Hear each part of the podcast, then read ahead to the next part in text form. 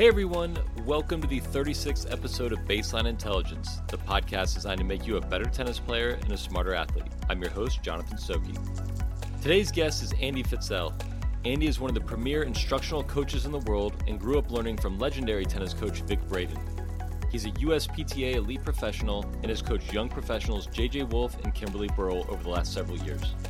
On today's episode, we discuss how your brain type affects your motor skills, how long it takes to make a technical change, and debunking some of the greatest myths in tennis. So sit back, relax, and prepare to become a smarter tennis player.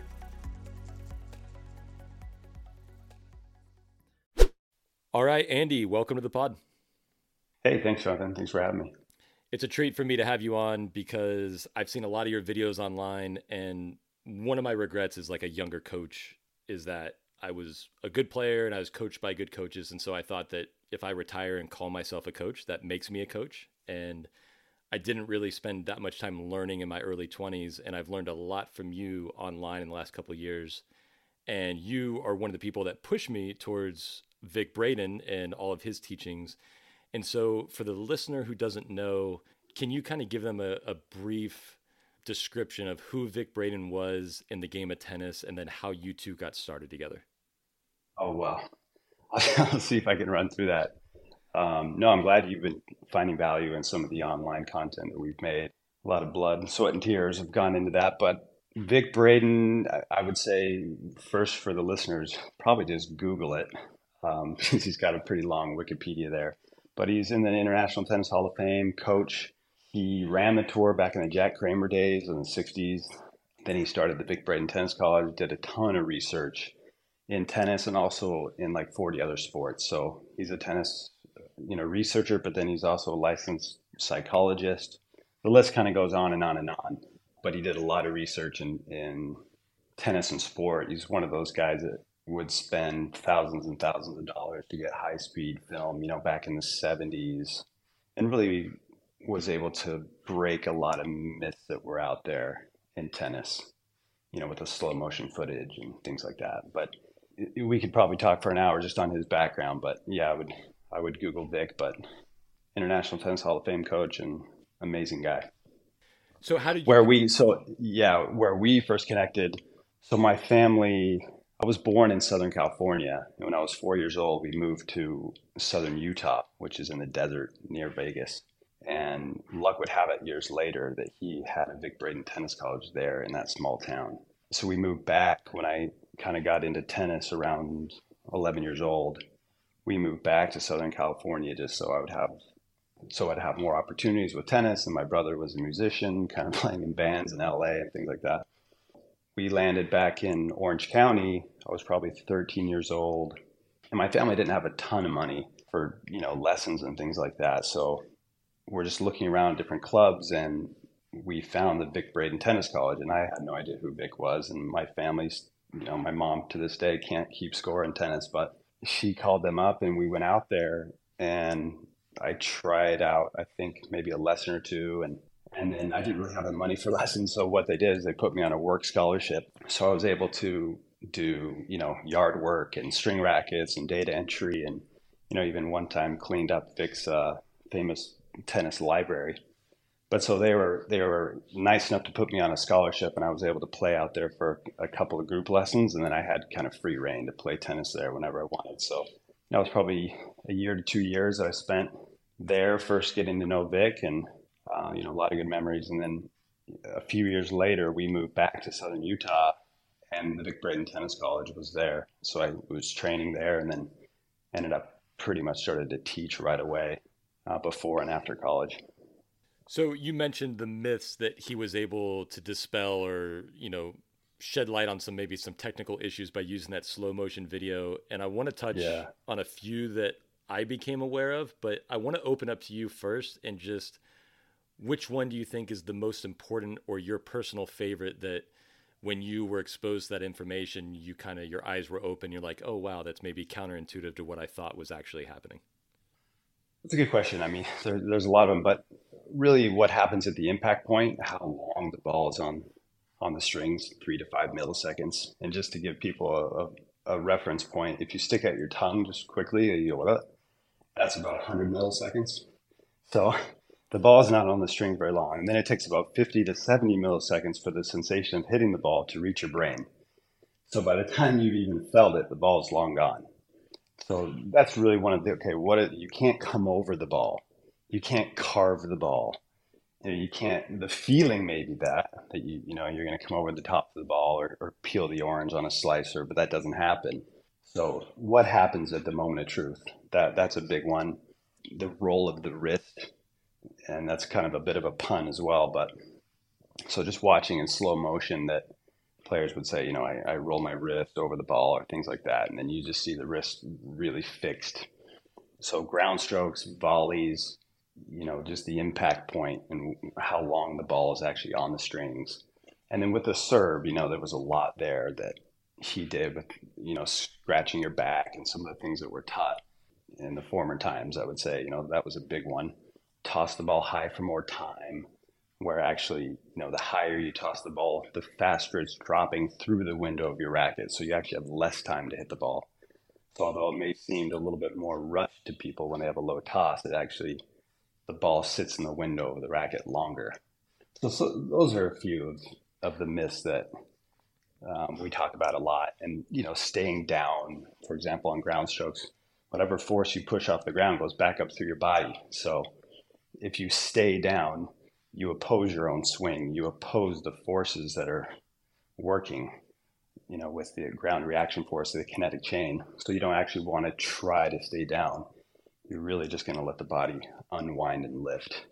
And he shows in his videos, if you were to go watch, like, for example, the Vic Braden backhand video, which I think is on YouTube, you know, he'll show that when you stay down, it's the acceleration rate that stops or deceases when you stay down. So you know you see the racket accelerate, but the rate of acceleration actually decreases when you stay down.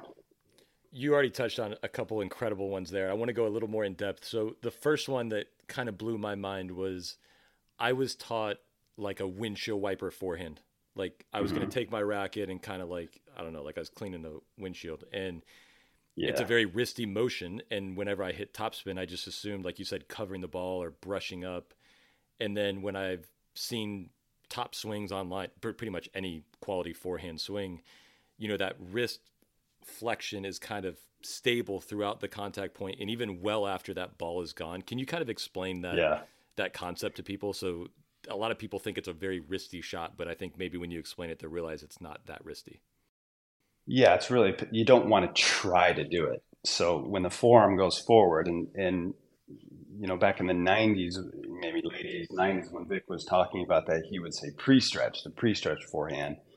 We did 3D research of Agassi, and, and he showed that where when the forearm goes forward, the wrist would go back. So action, reaction. You know, Gil Reyes, when Vic showed that to Gil, he was not aware of that. He was just like, whoa, what's, what's that?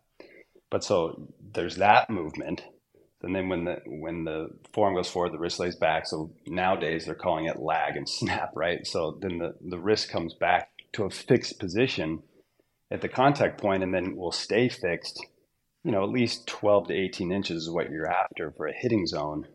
And then you really see the forearm pronate. But when you see all that fast, you know, you just it just looks like players are being really wristy.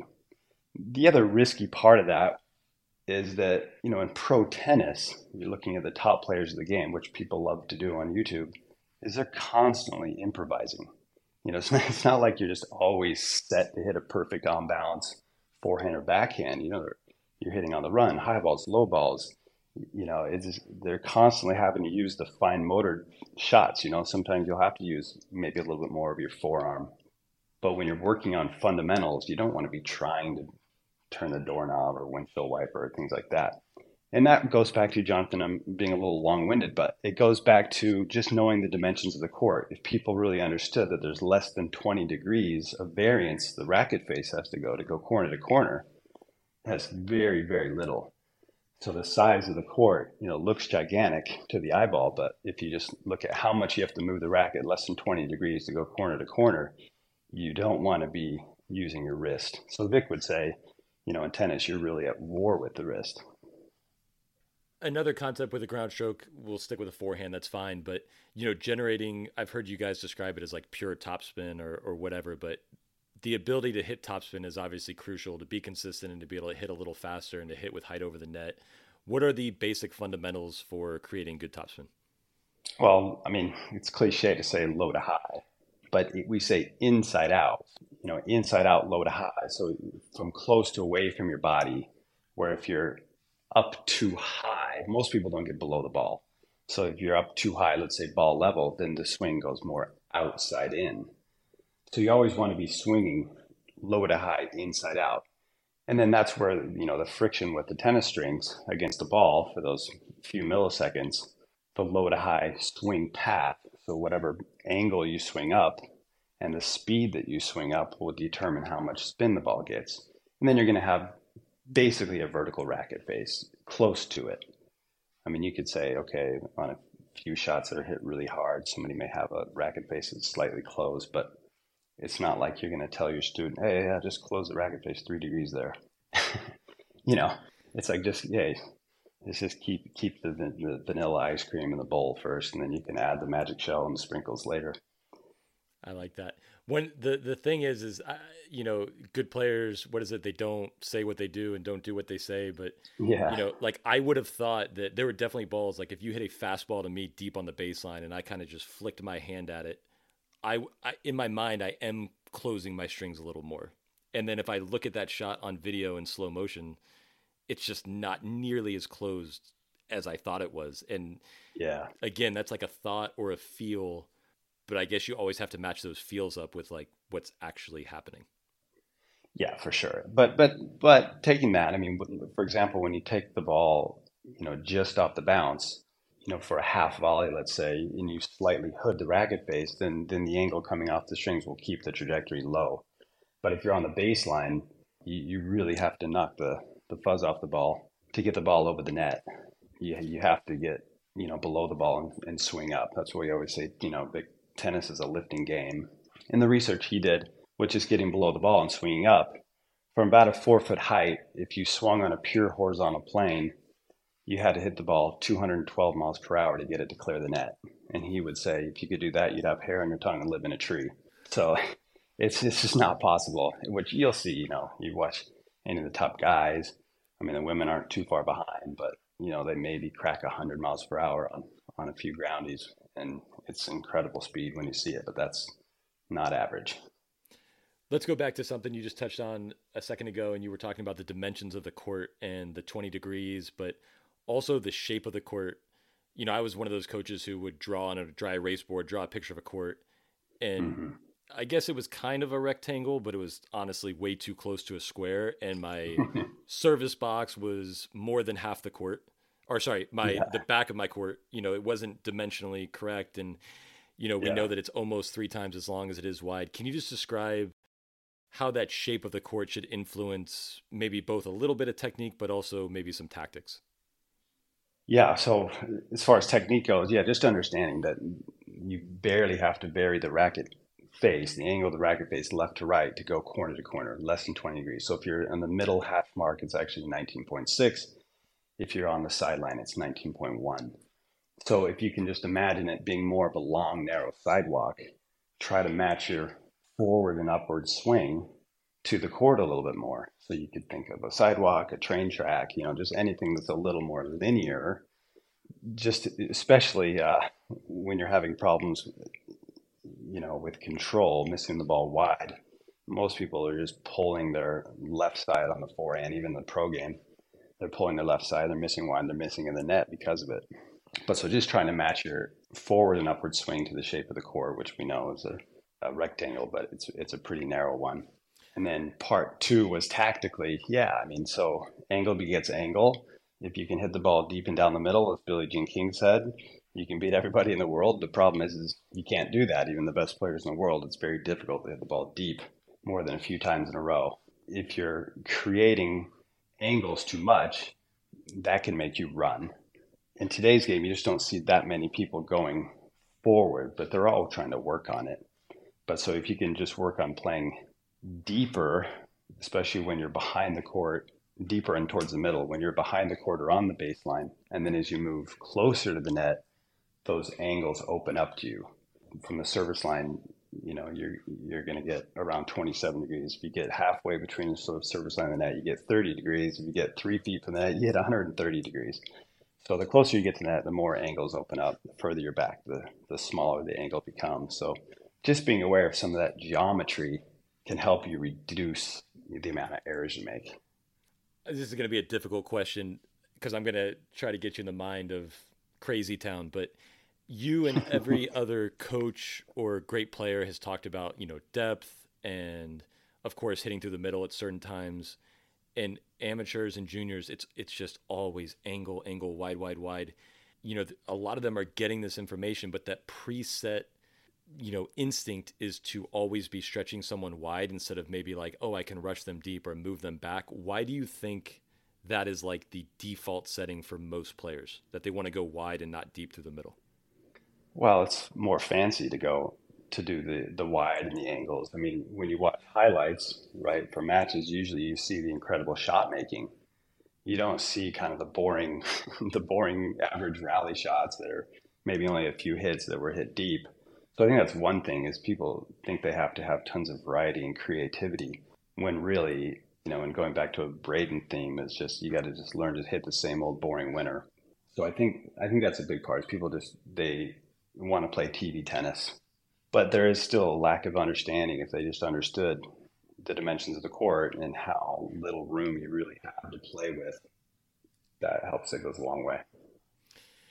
So I know we're bouncing around a little bit, but there's just a couple of these, you know, myths and topics, and I just want to give everyone just a little taste of, you know, kind of the stuff that that you teach and and the facts here. But talking about the volley, I always had a continental grip. I had Kelly Jones on a couple episodes ago, and I was talking about how I had a continental grip for my volleys, and my racket face always felt very open. I had a hard time with high forehand volleys, yeah. and I didn't really understand the angle of my racket face at contact. I would have said, as an early coach, and for sure as a player, that my racket when I made contact with a volley was a 45 degree angle. So, can you tell everyone listening why I was completely wrong on that one? Well, the, the continental grip does open the racket face. If you were to just have, let's say, an eastern forehand grip in a ready position, and then and then just turn the racket to a continental grip, the racket face is open 45 degrees up and to the left for a right-hander. So it is open 45 degrees, but at contact, it's not going to be that way. You have to match that open racket face to a downward swing, or you have to swing on an arc to get the racket face vertical at the hit. So it's either you're going to adjust your grip or you're going to adjust your wrist. And and nowadays, really, what you see most players on the tour, they'll have a composite forehand grip, and if they don't make any kind of grip change or heel pad change at all, then they're they're having to change their wrist forward. And if you're strong, okay, you can stabilize it with a vertical racket, but you still put the wrist in a, a really vulnerable position for injury. But most of the time, you just see they have a really downward racket path. So they, there's a lot of calculation involved with that downward swing, not to mention a net in front of you and then underspin floats. I mean, there's just all kinds of reasons. I, I've seen this on Great Base before, and it was not taught to me. And obviously, I don't play anymore, so it's not like I'm going to work on it. But I've, I've heard people say it's okay to have two volley grips, you know, a forehand volley grip and a backhand volley grip. And I've heard some people just say that's the most ridiculous thing ever, and some people say that it, you know, you have the same amount of time. And can you just kind of explain your stance on that and kind of what those options are? Yeah. So I mean, if you let's just say you have a composite forehand grip where you're in between an Eastern forehand and a continental, that can just help you with a very little amount of wrist adjustment to square the racket up and hit it hit it flat, hit it hard, and then be able to drive through the volley and have a hitting zone. So in case your timing is early, you're still going to be good. So same thing on the backhand side. If you can get the racket head square by getting the grip over towards panel number one, we'll say the right side of panel one, even if you went to in between one and a continental, it helps you square the racket up and then you can drive it forward. So the whole point of that is that you put the arm in the most efficient position as far as the wrist is concerned, right? It's not in a vulnerable position for injury and then you can hit the ball flat, you can hit it hard, you can stick the volley, and then you can go forward so you can have a hitting zone. And that's really what we try to focus on on all the strokes is just to, you know, forehand, backhand, volleys, underspin, is that you can have a safety zone, right? In case you're early, you're still going to be good. And then that goes right back to the dimensions of the court. You've got that long, narrow sidewalk, so you keep the racket going towards your target. I'd love if you could elaborate uh, to finish up on this technical side, and and I'll be doing videos for the listeners out there so they can see some of the things you're talking about. But you're doing a good job of explaining it without being able to give a visual. But with the with the serve, you briefly touched on in the beginning, and you said you know about the height of the toss and the rate that it's dropping, and that's something that a lot of people push back on because they feel very rushed. Can you just touch on that again and explain maybe what the optimal height of a toss would be, and then why that makes sense? Yeah, I'll, I'll get to. I just thought you know the word timing and time on the volley. So the big thing, hey, you don't have time to switch. Well, if you have time to turn your shoulders, you have time to switch your grip. It's just that it takes, like anything, it takes practice. And most people aren't being taught, hey, work on a grip change. But you'll see, even the best players in the world, a lot of times they will shift their grip and they don't even know it. You know, they'll make a small adjustment with the heel pad. You, know, you just really have to look closely. You just watch their fingers and they're they're dancing around. But so you do have time. Um, you just have to practice it, as far as that goes. With the timing on on the ball toss is what you were talking about? Yeah, just with the serve, like a lot of players launch their ball toss, and there's some pros that do it too. And so then, if you see a pro doing that, then you assume that that's just the greatest thing in the world. But you know, there's a lot of pushback because if someone lowers their toss even a little bit, they feel very, very rushed, and oh my god, how can I, you know, get my swing in and all this stuff. So can you kind of just explain that concept in a little more detail? Yeah, I mean, it's natural for people if they have a high toss to go to a low toss. Yeah, it's going to feel rushed, but most people make the mistake where when they get into a low toss, they toss first and usually straight out in front of them. And so when you put the tossing arm up first, it takes the right arm, the if you're a right-handed player, the racket arm, a lot longer to catch up to the toss. So the idea, what you want to do is delay the toss by turning the body first. So the arms you'll you'll start to go back. You know, when the weight goes back, your left arm if you're a right-handed player, would go more parallel with the baseline. And then you try to bring your arms up a little bit more in unison. So together. So by the time you get to where people would say the trophy position, we say the, the mirror position or salute position, where the racket would be, you know, more over your head. By the time you get to that position, that's about when you're tossing the ball. And of course, people do it. They have some lag before that. Players like Kyrgios, for example, but then he speeds up the racket really well. But if you can delay the toss by just turning your body, then tossing, that helps. And then you're not going to have that rushed feeling because you're basically halfway through your swing by the time you've released the ball. Is there a is there an exact height or a reference point? You know, if I reach up all the way and I make contact with my serve, is there a baseline figure if you say I toss it 12 inches above my contact or exactly to my contact or 20 inches? Is there a reference point like that? No, I mean, Vic used to always say 20 inches out of your outstretched hand, which is basically the distance from your hand to the, you know, to the middle of the sweet spot of the strings. Um, well, I've got a lot of players where they just reach up on a wall. You go up on your tippy toes, mark a spot, put a band aid on the wall, and then toss to that spot I was telling a player the other day, Roscoe Tanner, who was a famous big server with a low toss, looked like he hit it on the way up, but he hit it at the apex. He would knock the leaves off of a tree, reaching up as high as he could, and then he would toss to the broken leaves. Obviously, you just don't want to have a toss that's so high that you have to stop the momentum of your swing. So we tell players program your swing and then toss to your swing. But most people have their swing programmed by their toss in a negative way. So the high toss gives them more time to add extra movements that are unnecessary or even to have a hitch or pause in their swing. So then you have to start all over again. Yeah, and then you get used to that hitch and then you think that's what you need and so I need to make sure I have that time. They get so upset when when they don't have time to make those extra movements and I'm like you just have more time to get in trouble. Yeah, they just don't realize those extra movements or why people don't recognize them. So we, we just did a ton of just a brief drive by of all these different shots and some techniques and some fundamentals. And players are usually fairly resistant to work on new things. It takes a lot of time. Like, what is your stance or, or what is your take on, you know, the amount of time it takes to rewire your brain or kind of change the technique whether you know some people have major surgery to do some people have minor surgery but what is that process like? Well yeah you have to be open to change number one that's that's for sure. If you have any doubts about the change then it's usually not going to happen. If the pain of changing is greater than the pain you feel when you lose people don't change so, you know, you have to be kind of all in, so to speak. You go, okay, hey, I look at the science of that, the rationale, the facts, that makes sense. Now let's go do it. If you can do that, the process is going to go a lot faster. So, for example, to throw out this video that's become sort of famous that I made for fun when I worked with uh, JJ Wolf when he was a kid and he changed his serve from a palm up to a palm down it was basically just really, I mean, he's an athletic kid at 15, but it was just a few days. And within a week, he had grasped that concept pretty darn well, going from palm up to palm down. You know, but he, he was all in. It's like, okay, yeah, let's do it. Yeah, we're going to do that. I think the average for most people could be eight weeks, is what Vic used to say. And you get it, you lose it, you get it, you lose it. You know, it takes it takes time, and, and there's definitely some frustration. You have to be comfortable being uncomfortable when you're making changes. But it really, I think a lot of it's mental where how many reps you're going to put into it and how much you kind of believe, okay, this is, this is it. I'm going to, I'm going to make it. I'm going to do this. You can't have doubts.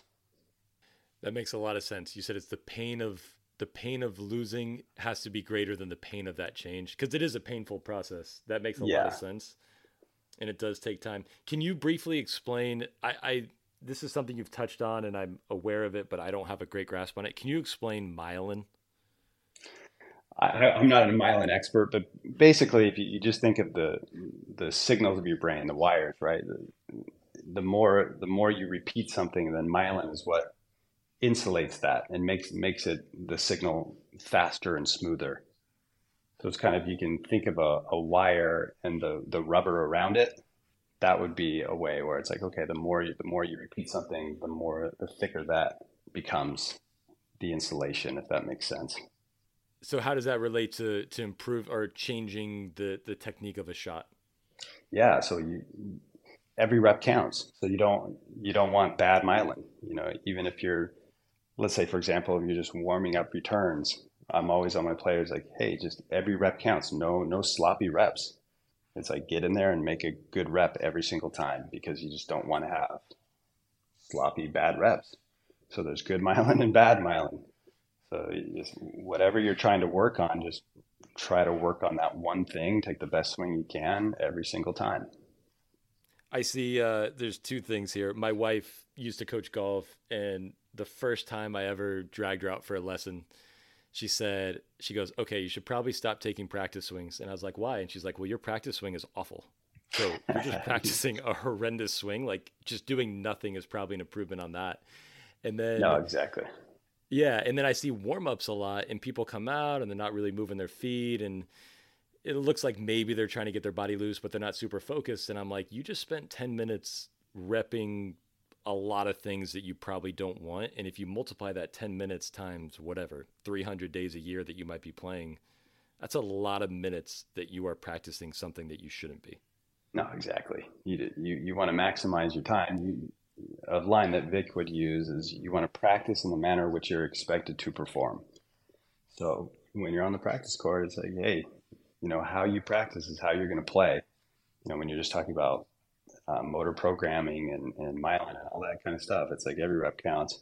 I always chuckle when I watch fitness videos with tennis players where they, you know, they're moving really intense and, and then their shadow swings are just, all, you know, they look like a snake going into a hole. You know, it's like, are you aware of what your racket work is doing there? And, I, you know, I know they're just trying to kind of take a little uh, swing at it, but it's like, hey, why not go over there and take the best swing you can as if you're you're really hitting a ball in front of you because it's really the way they're shadow swinging when they do those kinds of drills is not doing their their swing any good. We have a couple Instagram questions, and one of them I kind of modified because I actually watched a video with you recently, and I found it incredibly fascinating. You were talking about they were asked the question originally was about the brain and how that relates to the style of play and your technique, but I watched a video of you on YouTube, I think, and you were explaining that based on your brain type, you might be predisposition to have certain technical flaws or certain certain techniques or, or aspects of your body that you may want to use more. Can you kind of elaborate on that? Yeah, so one of Vic's partners, I would say that he worked a lot with, his name is John Niednagel, and his son Jeremy as well is doing, continuing a lot of John's work. But he, John has a book, there's a few out there, one's called Your Best Sport, and he's taken the Myers Briggs concept with brain typing or personality typing and, and taking it a few steps further with motor skills. And so it might be a whole, we have a whole episode on brain typing, but so everybody's either an introvert or an extrovert. They're in the moment or intuitive. So they're an S or an N, they're a thinker or a feeler, or they're a J or a P, meaning they like structure and organization or they like to go with the flow. But the middle two letters will connect to your to your motor skills. So, for example, if you're an SF brain type, a sensate feeler, your gross motor skills. So, you're going to be really good at using the large muscles of your body. If you're an ST, you're fine motor skilled. So, you're going to be really good at, you're going to be basically genetically wired to use from your, think, your finger to your elbow. And so, most, it's, it's fascinating with John's work. And this is, I'm going through this super fast, but basically, if you look at any quarterback that's been legendary, they're an ESTP. So they're an extrovert. They want to make things happen. They're fine motor skilled. And the P's can go with the flow. So, for example, if, if somebody's taken the wide receiver that they were supposed to hit, if they're taken, they're like, oh, no problem. I'll just hit that guy. But so, for example, like Ryan Leaf, way back in the day when he was paid like $55 million, became a flop. John told them, hey, don't pick this guy because his brain type, he was a J. He's, he's not going to do well at the pro game. They were like, ah, that's nonsense but it, it was 100% correct. So there's going to be with tennis players, if you look at the WTA, which is very interesting, a lot of the legends. You had Lindsay Davenport on there, they're ESFP. So they're gross motor skilled players. Or I always say they're big mamas. You know, they, they use their body really well. Coil on coil, SFs can hit two handed backhands really well because they, they know how to coil and uncoil the body.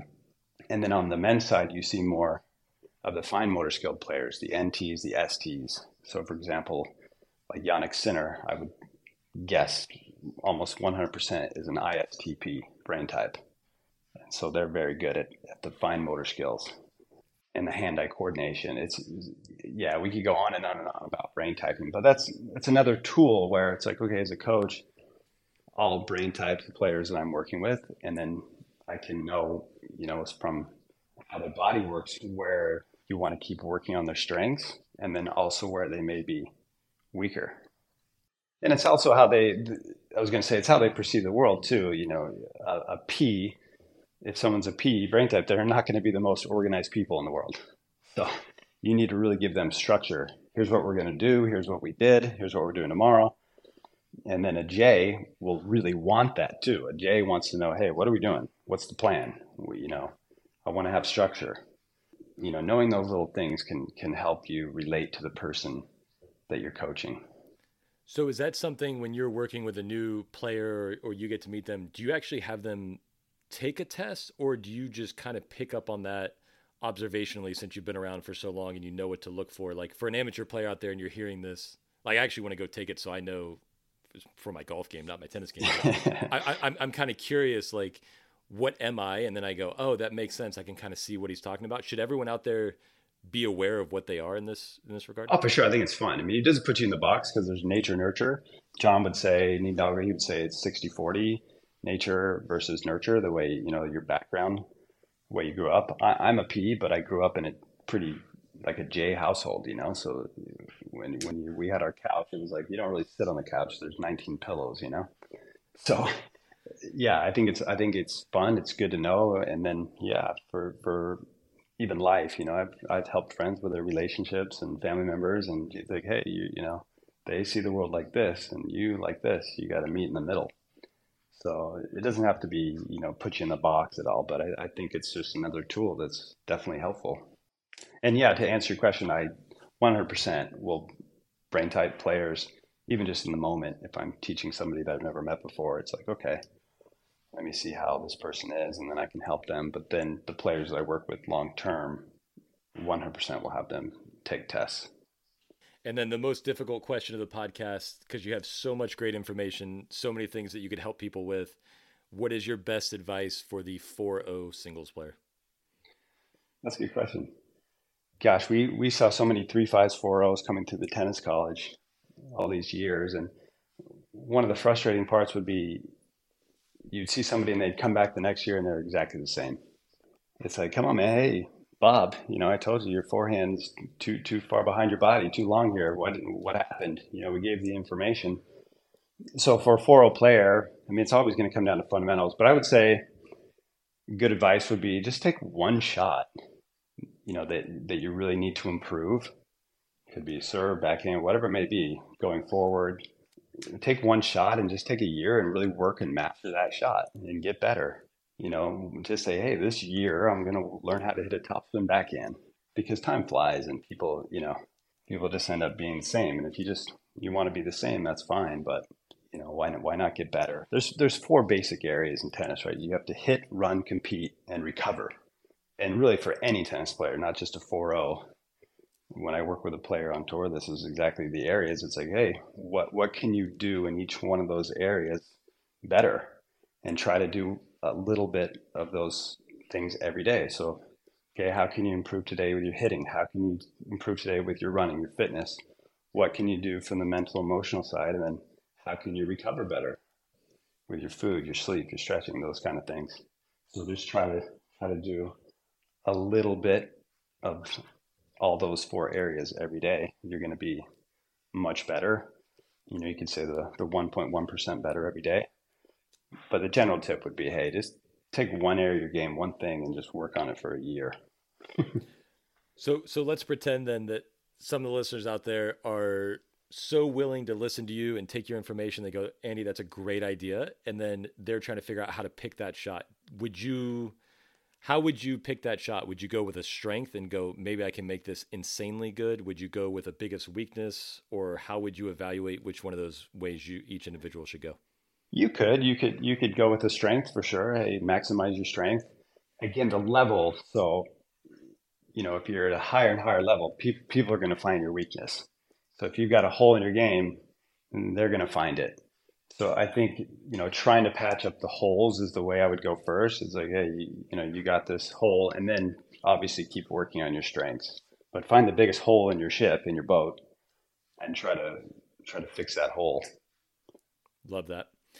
Andy, I appreciate your time. Um, obviously, this is more on the technical side, but like I said, you're watching your information online and, and getting exposed to Vic total eye opener for me in the last couple years, and I'm still trying to grasp it all. But um, so much great stuff here. Hopefully, people are paying attention and will be googling Vic and watching your stuff online. But thanks so much for your time today. Oh, no worries, and hopefully it was meaningful. I know uh, we could ramble forever, and and uh, there's so much to, to talk about with with tennis, you know, development. But yeah, it's been a pleasure. All right, I want to thank Andy for coming on the show. I highly recommend Googling him and watching as much of his online content as you possibly can find on YouTube and the Great Base Tennis website. Two things stood out to me today. Obviously, the serve is one of the most important shots in tennis, and the height of the toss is something I wish I knew when I was playing. I now toss it only slightly higher than I can fully extend up, and my consistency day to day has really improved. The other quick thing that we touched on was his estimate of eight weeks to improve a skill his line that the pain of losing has to be greater than the pain of change if you want to improve is so true. The process of changing technique is often painful, and sometimes you take a few steps back at first before seeing even the slightest bit of progress. But push through, plug the biggest hole in your ship, and be a better tennis player next year at the same time. I want to thank you all for listening. I know there are a lot of podcasts out there, and I'm grateful you chose to join me today. I'm motivated to evolve and improve, so please subscribe if you enjoyed the episode and leave a comment or review so we can keep getting better every week. For more, check out my Instagram at Stokey Tennis for clips from these podcasts, as well as general drills and tips to help your tennis game. Thanks for listening. I hope you just improved at tennis without even hitting a ball.